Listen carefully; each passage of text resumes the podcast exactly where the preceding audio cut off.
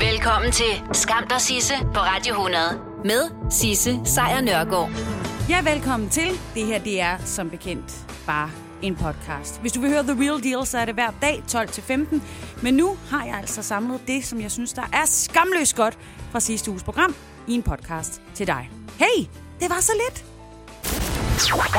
Skam der Sisse på Radio 100. Han er præsident lidt endnu, den gode øh, Donald Trump. Og øh, når man er præsident, så skal man også være forberedt på, at der kan komme nogle svære spørgsmål en gang imellem. Især også, når man stiller op til øh, CBS News-programmet 60 Minutes. Det er et hæderkronet øh, journalistisk magasin, der har kørt ej, men forever. Forever. Og selvom han egentlig fik at vide forvejen, hvad det ville komme til at handle om, da han sagde ja til at stille op i det her CBS News-program, jamen, øh, så bliver han alligevel vred. Altså sådan vred, da han øh, kunne mærke, at de ting, han sagde, ikke bare blev taget for gode varer. You know, this is 60 minutes, and we can't put on things we can't No, you won't put it on because it's bad for Biden. We can't Look, put on things we can't verify. Leslie, they spied And- on my campaign. Well, we can't verify It's been totally that. verified. No. It's been just go down and get the papers. They spied on my campaign. They got caught. No. And then they went much further than that, and they got caught. And you will see that, Leslie, and you know that, but you just don't want to No, put it on the air. a- as a matter of fact, I don't know that. Okay. And you're out so there. So why don't you get back to your interview and let's go? Ja, så det som Donald Trump han forsøger at, at få bragt ind i interviewet, det er, at Joe Bidens kampagne ifølge ham bevisligt har spioneret på Trump. Der foreligger endda nogle papirer, som Leslie Stahl, som jo er journalisten her, hun bare kan samle op. Men det passer ikke. Der er ingen beviser for det. Og det ved journalisten Leslie Stahl, øh, og det forklarer hun også helt roligt. Og så siger han, okay, underforstået, den gik ikke. Lad os bare komme videre. Og det gør Leslie Stahl så. Så øh, gør hun netop lige det. Gå videre. Do you know what you told me a long time ago when I asked why you keep saying fake media? Yeah. You said to me, I say that because I need to dis- uh, discredit you so that when you say negative things about me, no one will believe I don't you. have to discredit you. But that's what you You've told me. discredited yourself. You know, I didn't want to have this kind of Of angry. course you did. No, I didn't. Of course you did. No, I didn't. Well, then you brought up a lot of subjects that Well, I said were I'm gonna ask you tough up. questions. They were inappropriately But- brought up.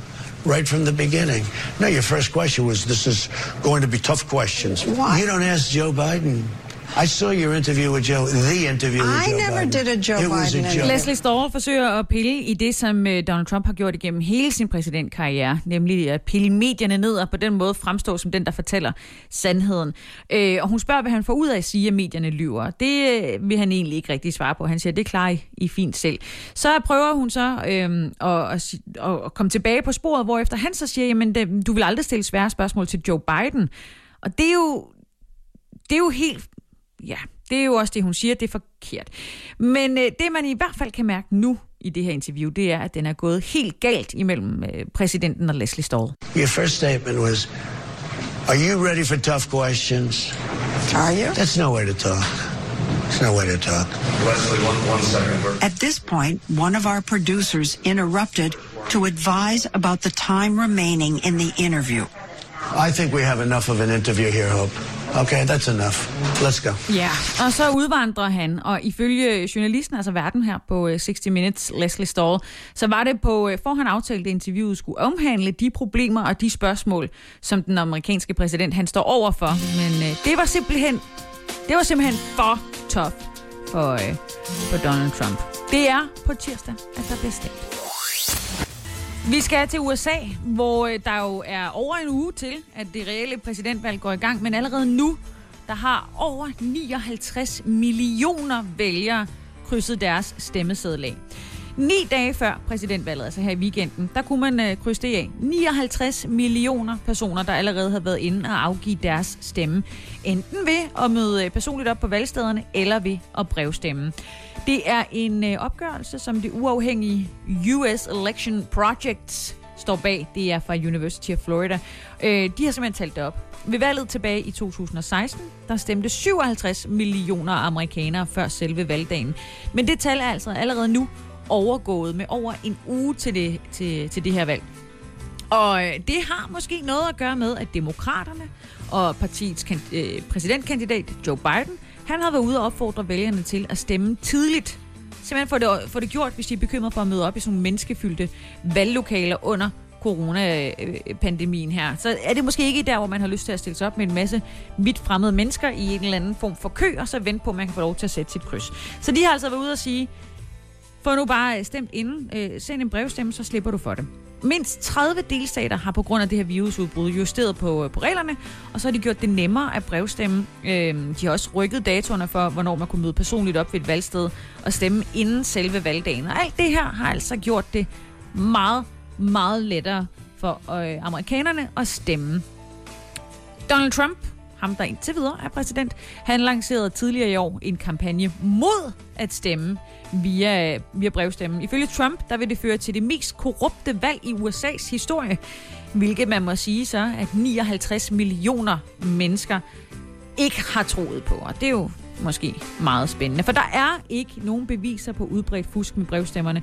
En undersøgelse i 2017 øh, viste, at stemmefusk, øh, at forsøg på stemmefusk i USA er på et mikroskopisk niveau. Der er mellem 0,0004% og 0,009% forsøg på stemmefusk. Trump er blandt de millioner, som allerede har stemt til trods for, hvad han har været ude at sige. Det skete øh, lørdag morgen lokaltid i Florida. Og øh, The US Election Project, som altså har estimeret, hvor mange der allerede nu har været ude at stemme, de har også estimeret, at vælgerdeltagelsen ved dette valg kan passere 150 millioner. Det svarer til en valgdeltagelse på 65 procent. Og det vil ifølge øh, alle mulige andre medier være det største fremmøde i øh, procent ved et præsidentvalg i USA siden 1908. Hvis man lige sammenligner med i 2016, der blev der afgivet 100 137 millioner stemmer, så regn med, at mange rigtig gerne vil høres i år, når de regner med 150 millioner stemmer. Igen, det sker på tirsdag. Det bliver så spine spændende. Skamløse fornøjelser. Tilbage til det famøse historiske pressemøde, som statsministeren hun lancerede den 11. marts tidligere i år. Der blev der brugt et ord, som siden da er blevet brugt rigtig meget. Måske er det blevet brugt så meget, brugt så meget, at vi danskere er ved at blive trætte af det. Det er nemlig ordet samfundssind. Samfundssind, samfundssind, samfundssind. Det var og det er stadigvæk det, der skal til, hvis vi som nation simpelthen skal klare os igennem den her coronakrise. I hvert fald ifølge regeringen. Og øh, flere internationale medier har også bidt mærke i det her ord, som om det er noget ganske særligt for Danmark. I, øh, i britiske BBC, der bliver det ligefrem beskrevet som det simple ord, der forbinder Danmark. Ja. Mm. Og, og øh, The New York Post, der bliver det brugt til at forklare, hvorfor Danmark indtil nu er kommet faktisk ret godt igennem krisen. Ordet oversættes af dem og af Dansk Sprognævn til at betyde, at man sætter samfundets interesser over sine egne. Der kunne man godt lige drage en lige parallel ned til Kennedys øh, famøse tale, hvor han sagde, Ask not what the country can do for you, ask what you can do for your country. Det er jo lidt der, vi er henad, tænker jeg. BBC skriver, at allerede tidligt i krisen, der appellerede med øh, Frederiksen, altså på statsminister, direkte til danskerne om at udvise samfundssind. Og, øh, og, og, og det var derfor, hun ligesom kunne bruge det her, da hun lukkede hele landet ned. Hun sagde, vi er nødt til at stå sammen ved at holde afstand. Vi har brug for samfundssind, vi har brug for hjælp. Jeg vil gerne takke alle, der har vist, at det er præcis, hvad vi i Danmark har, nemlig samfundssind. Og ifølge BBC, så lyttede vi til hende på det tidspunkt, og, og reagerede, som de har kaldt det, entusiastisk. Altså private virksomheder producerede udstyr til sundhedssektoren. Tivoli blev brugt som børnehave. Øh, restauranter donerede mad til hjemløse osv. osv. Øh, BBC skriver, men måske mest vigtigt, så har almindelige danskere udvist samfundssind ved at følge reglerne. Fordi det har de jo haft baks med både i Storbritannien, hvor BBC er, men også i USA, hvor The New York Post jo altså også hæfter sig ved, at samfundssind meget vel kan blive årets danske ord i 2020, men det kan også blive en af de helt store, altså kæmpe verdensomspændende ord, som burde være blevet brugt i 2020. Vi har jo været ude og snakke om det før. Det er jo dejligt, det er jo skønt, men det er jo også måske lige omkring nu, at vi jo øh, kan mærke, at samfundssind er lidt sværere at mønstre. Fordi det er nu, hvor vores jul, vores julefrokoster, er begyndt at være i fare. Det er nu, vi kan se, hvordan at, øh, det faktisk bliver ved, uden der er en, en stopklods. Og det gør, at vores metaltræthed måske ikke rigtig magter mere samfundssind.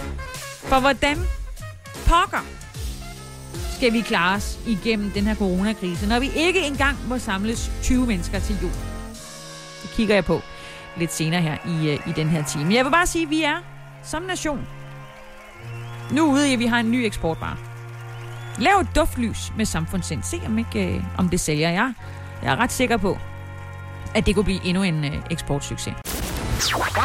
Skam dig, Sisse, på Radio 100. Med oppositionens største parti i spidsen, så bliver vores øh, statsminister Mette Frederiksen i de her dage anklaget for at misbruge sin magt i håndteringen af coronaepidemien. Yeah, same old, same old. Det er jo blevet hverdagen her i kølvandet på fredagens øh, seneste restriktioner med blandt andet det her forsamlingsforbud på 10 personer og uha, mundbind alle vegne. Mm, så har Venstres formand, Jakob Ellemann Jensen, han har skrevet et harmdierende Facebook-opslag, fordi det er jo på Facebook, at man driver politik. Og i det Facebook opslag, der har han anklaget regeringen for, at Folketinget, holde, Folketinget holdes ud i en strakt arm, ligesom øh, Ellemann på øh, Facebook også kalder det uholdbart, at Mette Frederiksen gennemtrumfer vigtige beslutninger hen over hovedet på befolkningen, virksomheden, foreninger og Folketinget. Dansk Folkepartis formand Christian Thulsen Dahl, som jo også engang kendt til det der med, at i hvert fald har snuset til magten engang. Han har erklæret, at regeringens enrådighed er kommet dertil, at vi skal have demokratiet genindført. Men det er, mine damer og herrer, bullshit. For hvem har hjulpet regeringen med de her tiltag? Mm, netop, godt gættet, oppositionen. Oppositionen har sammen med Folketingets øvrige partier selv udstyret Mette Frederiksen og resten af hendes regering med en nærmest ubegrænset magt i kampen mod corona. De har selv givet hende den her magt. De har selv skubbet regeringen op på den her enormt høje trone, så det er nærmest eklatant hyklerisk, at de nu sidder og vræler over, at de har gjort det. Og du skal ikke tage mit ord for det.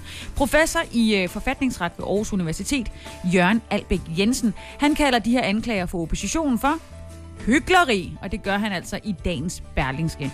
For øh, når Ellemann og Tulsendal, de skriver sådan nogle ting, på allesteds nærværende skidetjerne Facebook, så er det ifølge professoren en helt vild beskyldning, fordi Folketinget har i fuldstændig enighed givet regeringen de bemyndigelser som baggrund for, at regeringen kan gøre det, den kan. Man kan sagtens diskutere enkelte konkrete tiltag, men at kræve demokratiet genindført og på den måde kritisere andre for at svigte demokratiet er fuldstændig forfejlet. Det siger professor Jørgen Albæk Jensen i dag i Avisen. Den her gældende epidemilov, den blev hastebehandlet på få timer under mildstalt kaotiske forhold den 12. marts tidligere i år. Og det skete jo efter Mette Frederiksen aften for inden på et pressemøde. De facto havde lukket landet ned på grund af den her øh, coronavirus, som begyndte at, at rulle derud af. Og den her store magt, som regeringen og nærmere bestemt sundheds- og ældreminister Magnus Heunicke blev givet med martsloven, der fremgår det allerede af den første paragraf i den nye lovtekst, at det var et samlet folketing, som stemte for dengang. Det vil sige dem, som nu sidder og vræler på Facebook. Okay? Det er i, øh, ja, det er jo faktisk over en uge siden, at den øh, tidligere overborgmester i øh, København, Frank Jensen, han beslutter sig for at sige, okay, så trækker jeg mig da. Og så sagde han, at han ville tage det roligt derefter. Og så gjorde han øh, det modsatte. Manden og hans kone har udtalt sig igen og igen til medierne. De selv samme medier, som Frank jo i i sidste uge mente var fuldstændig skyldige, at han trak sig. Og i aftes, der var det ikke anderledes, for sørme, at man ikke også lige havde fået sig en øh, ny øh, stol at sidde på inde i aftenshowet på DR. Der sad han så helt renpusset og uden nogen som helst form for indsigt i, hvad det var, han havde gjort. Her skulle han jo så forklare, eller i hvert fald fortælle, hvorfor han selv mente, han havde gjort, som han havde gjort. Ja, der, må, der må jeg bare lægge til grund. Jeg er et menneske. Jeg er også et menneske, som øh, kan godt lide at være med, øh, når der er fest. Jeg trækker mig ikke tilbage. Jeg har selvfølgelig... Men kan man det som overborgmester? Jeg, jeg kunne godt have været overborgmester på en, en anden måde, hvor jeg bare altid sad inde på mit kontor og trak mig tilbage hver gang, der skulle være socialt samvær og, og fest. Ja, det sagde Frank Jensen. Gud hjælpe mig i aftes i aftenshowet. Ja, ja, han kunne godt have gjort det på en anden måde. Ikke? På den kedelige måde. Og det skulle han nok også have gjort allerede, da han første gang blev gjort opmærksom på, at han skulle stoppe med at slikke folk i ørerne. Der kunne han have sagt til sig selv, okay, så alkohol og jeg, vi er ikke venner. Jeg bliver simpelthen lige lidt for glad, og der kommer lige lidt for mange klager. Så måske skal jeg ikke tage med til festerne. Måske skal jeg være overborgmesteren, der bliver på sit goddamn kontor. Men han har ikke lært en skid, Frank Jensen. Han har stadigvæk ikke forstået, at han har et problem, at de ting, han har gjort i de sidste 30 år, er forkerte. Jamen du, du bare hør her. Jeg vedkender, at den dans i 2011, øh, hvor jeg skulle være gået hjem for den julefrokost, men det foregik altså på dansegulvet. Der var masser af mennesker til stede. At Der, der, der om mandagen så kom kritik af, jeg var vist lidt for tæt på tre kvinder, der var ansat i den forvaltning. Så gav jeg med det samme en undskyldning. Amen altså. Han vedkender, at det gik galt. Men prøv lige at høre. Prøv lige at høre. Der var andre mennesker. Hvordan gør det det bedre? At der er mennesker omkring dig. Mennesker, som kan bevidne, at du er en idiot. Frank Jensen. Og det med undskyldning. Den så Jyllandspostens meget grundige journalister også tvivl om. For eksempel om der faldt de undskyldninger, der skulle falde efter den her famøse julefrokost i 2011. Undskyldninger, som Frank Jensen jo nu er på turné i at sige, at dem kom jeg med. For i aftenshowet, der siger Frank Jensen, at han undskyld med det samme. Men historien er meget anderledes. Og hør, hvordan den så er fortalt i øh, blandt andet Jyllandsposten efter lidt musik. Ja, så selvom at det er over en uge siden, at Frank Jensen han forlod posten i øvrigt fuldt fortjent øh, som overborgmester i København, så taler vi stadigvæk om ham. Han sagde for eksempel, at han var en glad dreng. Jeg kender adskillige mænd på hans alder, som øh, også er glade mennesker, men de kunne aldrig nogensinde finde på at holde folk fast eller slikke kvinder i ørerne. Og de er alligevel glade mennesker. Men det er altså et budskab, som den såkaldte glade dreng turnerer i. Blandt andet så tog han det med på det der pressemøde søndag den 18. oktober, øh, dagen før han trak sig. Og der sagde han, at de her sager, som knytter sig til en julefrokost i 2011, de er fyldt, fuldt ud belyst i et juridisk spor, et forvaltningsretligt øh, spor og et personaleretligt spor. Han sagde også, at dengang der gav jeg en undskyldning til de pågældende medarbejdere og omtalte i den forbindelse så tre kvinder, siger han, der blandt andet havde danset med ham den aften. Og der var altså blot tale om dans, og der var ingen krænkelser derudover. Det var noget, han ligesom var på turné i, Frank Jensen. Han gentog det i øvrigt også i et interview i søndags i Berlingske. Der er dog bare lige otte medarbejdere, som deltog i den her julefrokost, som siger, at det ikke er korrekt. De tegner et helt andet billede.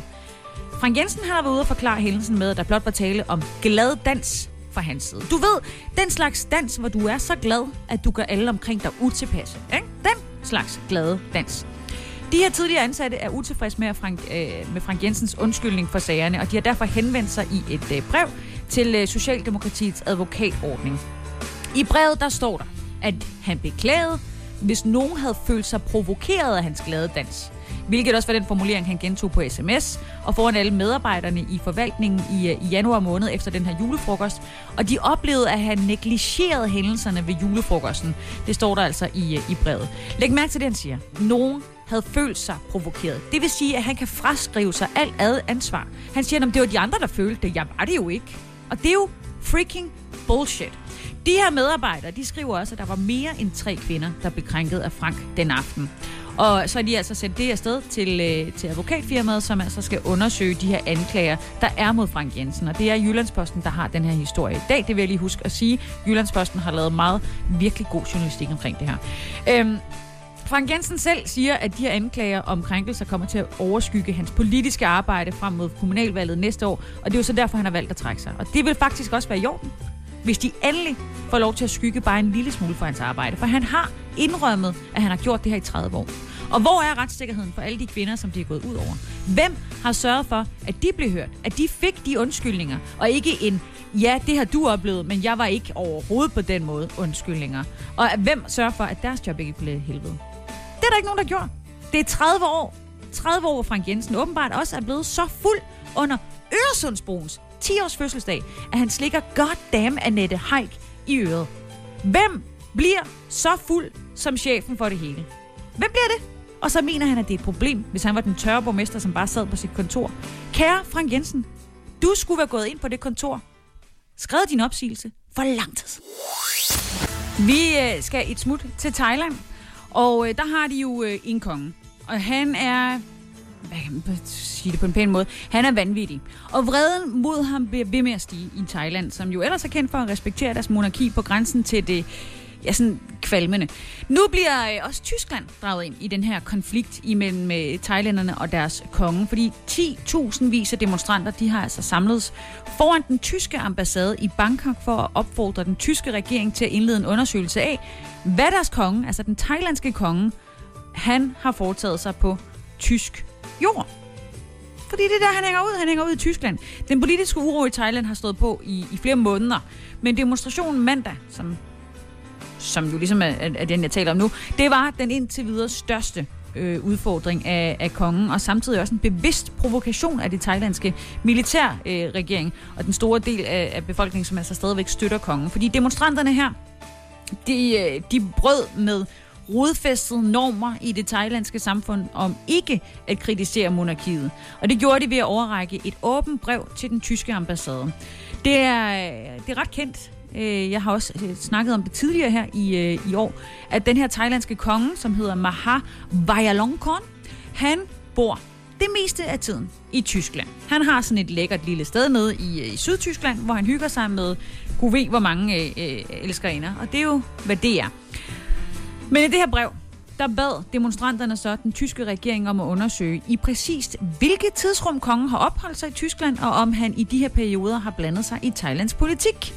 Derudover så opfordrede de, opfordrede de også den øh, tyske regering til at undersøge, om kongen, der er en af verdens rigeste monarker, har betalt tysk indkomstskat, Øhm, også om han har været involveret i krænkelser af menneskerettighederne, som for eksempel tortur og bortførsel af, af kritikere af monarkiet, og om han sammen med sit harem har brugt Tyskland som tilflugtssted, mens befolkningen i Thailand har lidt øh, kæmpe økonomisk krise som følge af coronapandemien. Fordi det var det, der skete.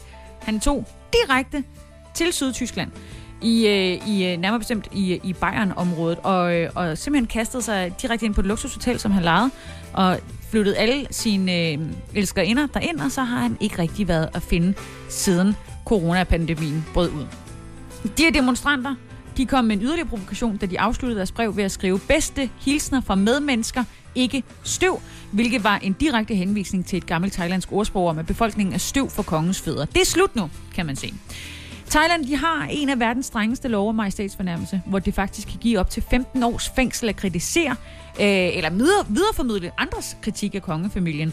Og det her brev fra demonstranterne er i en øh, thailandsk sammenhæng så kontroversielt, at thailandske medier åbent i går vedstod sig, at de ikke kunne citere indholdet af frygt for retslige konsekvenser. Det er der, de er. Så den tyske ambassade havde forud for demonstrationen udsendt en erklæring om, at den anerkendte folks ret til at demonstrere, og altså tog det her alvorligt. Stream nu kun på Disney+. Plus. Oplev Taylor Swift The Eras Tour, Taylor's version. Med fire nye akustiske numre.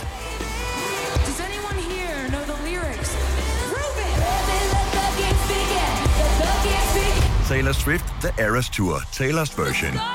Stream nu på Disney Plus fra kun 49 kroner per måned. Abonnement kræves 18 plus. Hvem kan give dig følelsen af at være kongen af påsken? Det kan Bilka!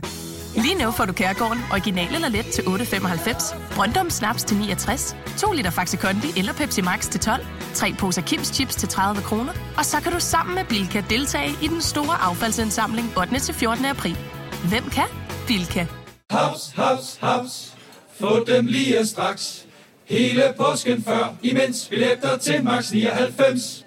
Haps, haps, haps. Nu skal vi have... Orange billetter til max 99. Rejs med DSB Orange i påsken fra 23. marts til 1. april. Rejs billigt, rejs orange. DSB, rejs med. Haps, haps, haps. Vi har opfyldt et ønske hos danskerne. Nemlig at se den ikoniske tom skildpadde ret sammen med vores McFlurry. Det er da den bedste nyhed siden nogensinde. Prøv den lækre McFlurry tom skildpadde hos McDonald's. Skam dig, Sisse, på Radio 100. Hvis der er noget, vi har lært i løbet af de sidste par måneder, så er det, at øh, sexisme, sexchikane, krænkelser, de findes i alle brancher. Det er, ikke noget, det er ikke en overraskende ting. Og ikke desto mindre, så kan det godt måske føles en lille smule overraskende, at det også er en eksisterende ting i den branche, som faktisk er der for at passe på den organiserede arbejdskraft, nemlig i fagbevægelsen. Ikke desto mindre, så har 284 kvinder og mænd i et øh, åbent brev været ude og skrive under på, at øh, de gerne vil gøre oprør mod sexisme og seksuelle krænkelser i fagbevægelsen. Det er, 100, det er ikke 111, det er 11 kvinder, som øh, der står bag det her brev, og de har altså indsamlet øh, vidnesbyrder, de har indsamlet navne, og for deres positioner, de her 11 kvinder i øh, snart, øh, ja, stort set alle fagbevægelsens hjørner, så har de altså samlet opbakning og 284 underskrifter på det her protest, protestbrev, som jo øh, på samme tid også kommer til at slå fast, at sexisme er en øh, trist del af kulturen, også i fagbevægelsen, og den skal bekæmpes heller i dag end i morgen. I det her brev, som øh, de 11 kvinder har, øh, har skrevet, og som de 284 kvinder og mænd har skrevet under på, der står der altså, at for os at se, øh, er det en bunden solidarisk opgave at bekæmpe en sexistisk kultur i fagbevægelsen. Vi skal løfte denne opgave i fællesskab for alle os, der til daglig kæmper den faglige kamp, og for dem, der kommer efter os øh, for at bære den øh, faglige ild videre. Vi skal gøre det for alle vores medlemmer nu og i fremtiden. Og, og brevet her er så bakket op af en række konkrete vidnesbyrd fra ansatte og frivillige i fagforbund og i, øh, i faglige organisationer. Og det er altså mennesker, der har oplevet sexisme og krænkelser i snart øh, ja, mere eller mindre alle varianter og alle slags grovheder. Det er altså fra håndlige kommentarer til ydmygende klask i, øh, i bagdelen til regulær voldtægtsforsøg. De, der står bag det her brev, initiativtagerne. Det er medlemmer, og så er det også aktive i forskellige fagforbund. Det er Dansk Magisterforening, Dansk Journalistforbund, Dansk Metal, 3F, Dansk Sygeplejeråd og, og Prosa. Og øh, de øvrige underskriver på det her brev er medlemmer, som har øh, tillidsposter eller er ansatte i langt flere forbund, så, så det kan være for hele branchen. Nogle af de vidnesbyrd, som der er blevet samlet, lyder for eksempel sådan her. Jeg har oplevet, at en mandlig medarbejder til en afskedsreception prallede af at have haft en konkurrence med en anden mandlig medarbejder om, hvem der først tog vores kvindelige ligestillingskonsulent på røven.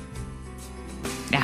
Så er der også en, jeg har oplevet, at en kvindelig kollega, der ikke fik et højt kvalifikations, eller der fik et højt kvalifikationstillæg, blev bagtalt. Det blev sagt, at hun knaldede med direktøren. Det gjorde hun ikke. Jeg har oplevet, at det blev insinueret, at jeg skulle passe på, at en mandlig chef fra en anden afdeling ikke roste mig for meget, for så ville alle folk tro, at jeg havde noget kørende med ham. Det havde jeg ikke. Og så er der altså også et vidnesbyrd, der handler om et decideret voldtægtsforsøg, som jeg faktisk ikke rigtig har lyst til at læse op. Men det, som det voldtægtsforsøg har til fælles med de tre vidnesbyrd, jeg lige læste op, det er, at alle ting er sexisme. Så er du klar over det? Det har ikke noget som helst at gøre med flø. På verdensplan, der står det rigtig skidt til med de unges tillid til demokratiet. Faktisk så mener over halvdelen af unge mellem 24 og 39 år, de mener ikke, at de har tillid til, til demokratiet. Det er en undersøgelse, som er lavet af forskere på University of Cambridge, som øh, Kristi Dagblad faktisk har, øh, har rapporteret om. Globalt set, så er ungdoms tillid til demokratiet faldende, og øh, ikke kun i absolute tal, men også relativt til, hvordan øh, øh, ældre generationer, de havde det på samme tidspunkt i deres liv. Det kan man nemlig jo øh, krydstjekke, og det har de gjort i den her undersøgelse. Så godt 4 millioner mennesker mellem 24 og 39 år fra omkring 160 lande, de har deltaget i den her undersøgelse. Og øh, udviklingen i utilfredsheden, den er steget markant. Fordi tilbage i 2005, der nærede 38,7 procent af de adspurgte den her aldersgruppe, der nærede de ikke tillid til demokratiet. 38,7 procent. Det er meget, men men det er ikke for meget. Det tal er vokset i den seneste undersøgelse, og det er altså vokset til 57,7 procent. Og værst står det faktisk til i de engelsktalende lande. Det er lande som Storbritannien, det er USA, det er Australien, og der er så store dele af Latinamerika, Afrika og i det sydlige Europa, hvor de siger, det der med demokrati, det er ikke noget for os åbenbart. Øh, så er der jo så gode nyheder for os andre, kan man sige, fordi i midten af Europa, der er der nogle andre mere øh, hyggelige toner, om man vil. Det er jo blandt andet i Danmark, Holland og Schweiz og Norge, hvor øh, vi jo altså øh, simpelthen stadigvæk tror på demokratiet. Den positive placering i den her undersøgelse skal du ikke få at se og, og tro, at så er alting bare fryd og gammel.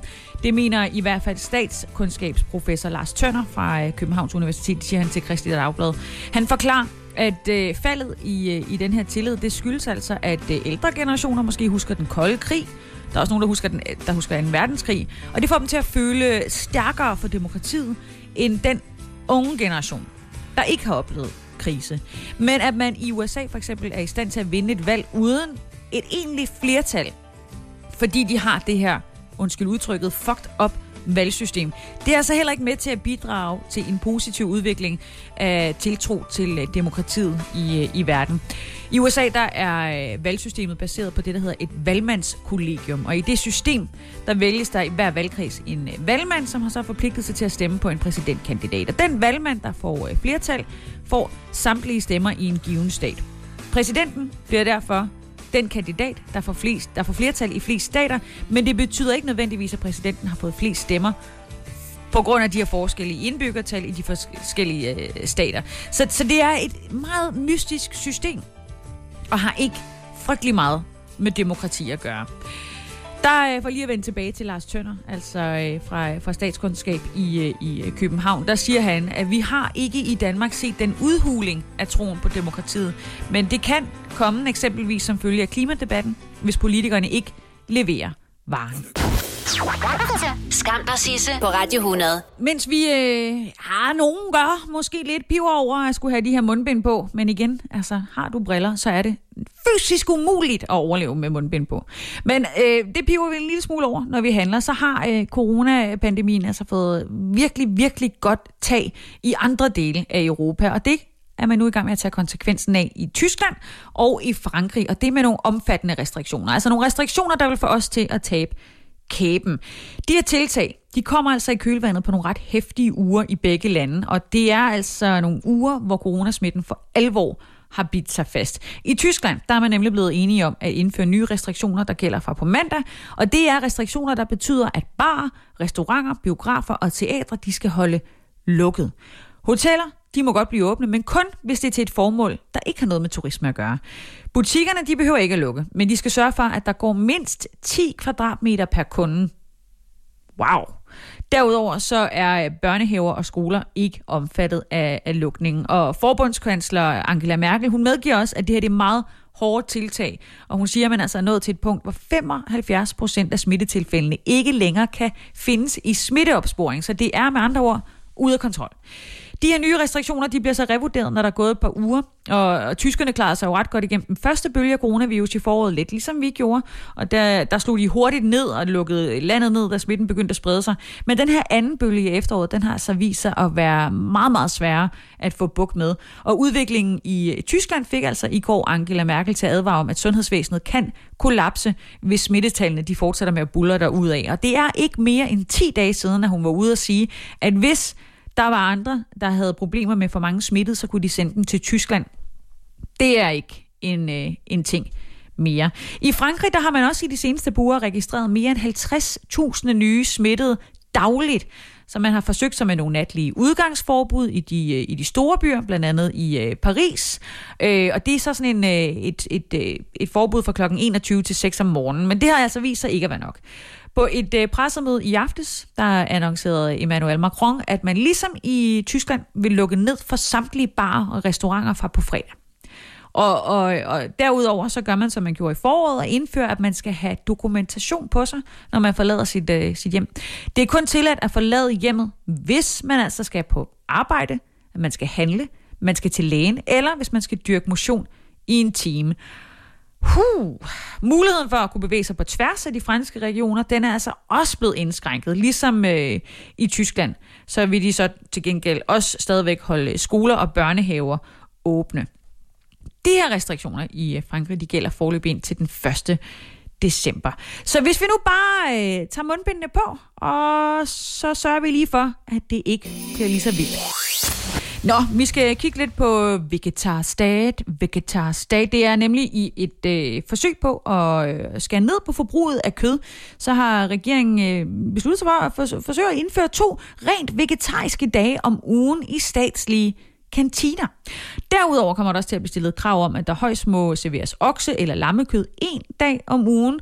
Og det her det er altså noget, der fremgår af en ny grøn indkøbsstrategi for staten, som altså skal bidrage til den grønne omstilling. Det er et kæmpe halleluja herfra. Det er det ikke for andre, vil jeg lige øh, hurtigt indskyde. Det kommer jeg tilbage til. Det offentlige de indkøber hvert år for omkring 380 milliarder kroner. Hidtil, der har der været fokus på prisen, men fremover så skal der altså tages mere højde for klimavenligheden, når staten køber ind. Det er jo skide godt, når man tænker på, hvad man kan købe for 380 milliarder kroner, så kan det faktisk rykke en lille smule på det store CO2 budget. Øh, af strategien her, der fremgår det så, at regeringen vil indføre klimakompensation for de statsligt ansattes øh, tjenesterejser ved at indbetale et bidrag til Klimaskovfonden. Tada, så bliver der sat øh, træer rundt omkring. Dem kan vi godt bruge nogle flere af. Og samtidig så skal det være obligatorisk at købe produkter, som øh, for eksempel toiletpapir, papirhåndklæder, rengøringsmidler og lignende, som skal være miljømærket. Og det er jo for eksempel det, der hedder Svanemærket eller EU-blomsten. Altså alt det toiletpapir, der gør en lille smule ondt og tørre sig med. Desuden så er der også ambitionen, at alle statens køretøjer fra 2030 skal være grønne. Og der mindst ikke, at de sådan er, er, er malet øh, grønne. Jeg, jeg ved ikke, om de tænker hybrid biler, eller om de tænker elbiler. Men sådan nogle ting som operative køretøjer, det kan fx være ambulancer og sådan noget, det er undtaget. De må godt svine derud af, fordi de skal redde liv. Regeringen vil sætte et arbejde i gang med at udarbejde en plan for, hvordan de her køretøjer så kan skiftes til emotionsfri køretøjer. Så, hallo. Det offentlige indkøbs klimaaftryk, det udgør aktuelt årligt 12 millioner tons drivhusgas om året. Og af dem så udledes cirka 4 millioner tons i Danmark og cirka 8 millioner tons uden for Danmark. Og det er altså ambitionen, at det årligt skal reduceres markant frem mod 2030, og planen er så at sætte et konkret reduktionsmål på for det offentlige indkøb. Og det er jo blandt andet ved at skære ned for kødet. Den her plan, den møder selvfølgelig kritik. Man havde ikke forventet andet. Folk bliver frodende idioter, når det handler om at spise øh, mindre kød. For eksempel i Dansk Folkeparti. Øh, faktisk så irriterer det, øh, der irriterer det her øh, forslag partiets næstformand øh, Morten Messerschmidt så meget, at han nu føler sig motiveret til at skrue op for sit kødforbrug.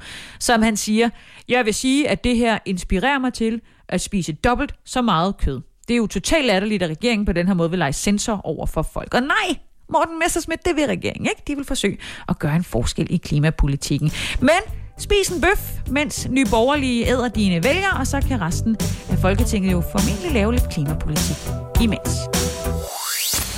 Skam dig, Sisse, på Radio 100 præsenterer dagens skamløse øjeblik. Du har formentlig allerede været ude og handle til aftensmaden. Det håber jeg, fordi om lidt så skal jeg ned og handle til aften. Men altså, så ved du også godt, at du skal have mundbind på. Du ved det, de ved det i supermarkedet, men hvem skal egentlig sørge for, at alle overholder de her nye restriktioner? De samvirkende købmænd, de savner i hvert fald klarhed over, øh, hvor langt de skal gå ved afvisning af kunder uden mundbind. For når vi fra i dag som udgangspunkt skal være iført mundbind eller visir, ja, så sejt med visir, når vi er nede for at handle smør og, og, og mælk og sådan nogle ting. Så savner de altså svar på, hvor langt personalet i butikkerne skal gå, hvis kunderne nægter at følge kravet. Direktør i, øh, øh, i foretagendet, John Wagner, han siger til Ritzau, at øh, de er heldigvis vant til at tale med øh, kunder om mange ting. Men når det så er sagt, så savner de en præcis vejledning fra myndighederne i, hvor langt de skal gå, hvis en kunde af ideologiske eller politiske årsager beslutter sig for, at øh, vedkommende ikke vil, være, vil bære øh, mundbind eller øh, visir. Ja, så det John Wagner han rigtig gerne vil vide, det er, hvad fanden gør de? Når en af de her konspirationstosser, som, I don't know, Sasseline, vader ind og skal lege revolutionær. Hvad stiller man så op? Ja, der er regler. Børn under 12 år, de er undtaget krav om mundbind eller visir. Det samme er personer med en mental eller fysisk svækkelse. Og problemet opstår ifølge John Wagner, hvis en person, der ellers er sund og rask, af princip nægter at bære det her mundbind. Og den bekendtgørelse, der er lige nu, siger, at så skal personen bortvises. Men købmændene her, de savner svar på, hvordan det skal ske helt konkret. Så de samvirkende købmænd er i tvivl om, hvor langt de skal gå, og, og skal de true med at ringe til politiet? Skal de øh, vide, at det kan de, så kan der komme en verbal øh, konflikt ud af det? Måske kan det endda udarte sig til en fysisk konflikt. Og det er det reelle spørgsmål. Hvorfor skal en 16-årig ung arbejder i øh, Superbrusen være Magnus Heunicke's håndhæver? Og helt ærligt, hvem er de idioter, som søger konflikt på den måde? Er de i forvejen ikke mentalt svækket, og så kan de jo sådan set bare lade mundbindet være? Er det ikke der, vi er? At hvis det er, der er idioter, der nægter at bære de mundbind, så må vi jo gå ud fra, at de er mentalt svækket. Det er ikke bare personen, som nægter at bære mundbind, som risikerer en bøde. Det er altså også butikken, og derfor er det ifølge de samvirkens købmænd ret nødvendigt at finde ud af, for de forretningsdrivende, hvor langt de skal gå i afvisning af en kunde. Og det kan jeg sådan set øh, vældig godt forstå. Lige så længe, som det har været ventet, lige så længe har det været frygtet. Men øh, nu er det altså landet, og det er den gigantiske internethandel, øh, om man vil. Amazon, den er landet hos, øh, hos svenskerne. Sitet, stedet, legenden, money draineren. Og der er rigtig meget, der tyder på, at det ikke er øh, et øh, højhastighedstog, der har ramt den svenske internethandel. Nok nærmere et, et damplokomotiv, som lige skal sættes op i omdrejninger. Men vi ved af erfaring, at når først Amazon sætter sejl, for lige at bruge en anden form for transportmetafor, øh, metafor, så blæser de derud af. Men for nu, så er øh, Amazons svenske side øh, ikke i orden. Den er ikke i orden. Den er faktisk rigtig meget til grin. Den er maskinoversat, den er fyldt med stavefejl, og priserne på siden ser ud til at være sådan noget, der er direkte oversat fra euro til svenske kroner. Altså helt skæve beløb. Og de her dårlige oversættelser har jo fået rigtig mange øh, svenske medier til ligesom at, at, at bare øh, crack it up og lade os øh, tage pis på det. For eksempel, så kan man købe et øh, badeforhæng.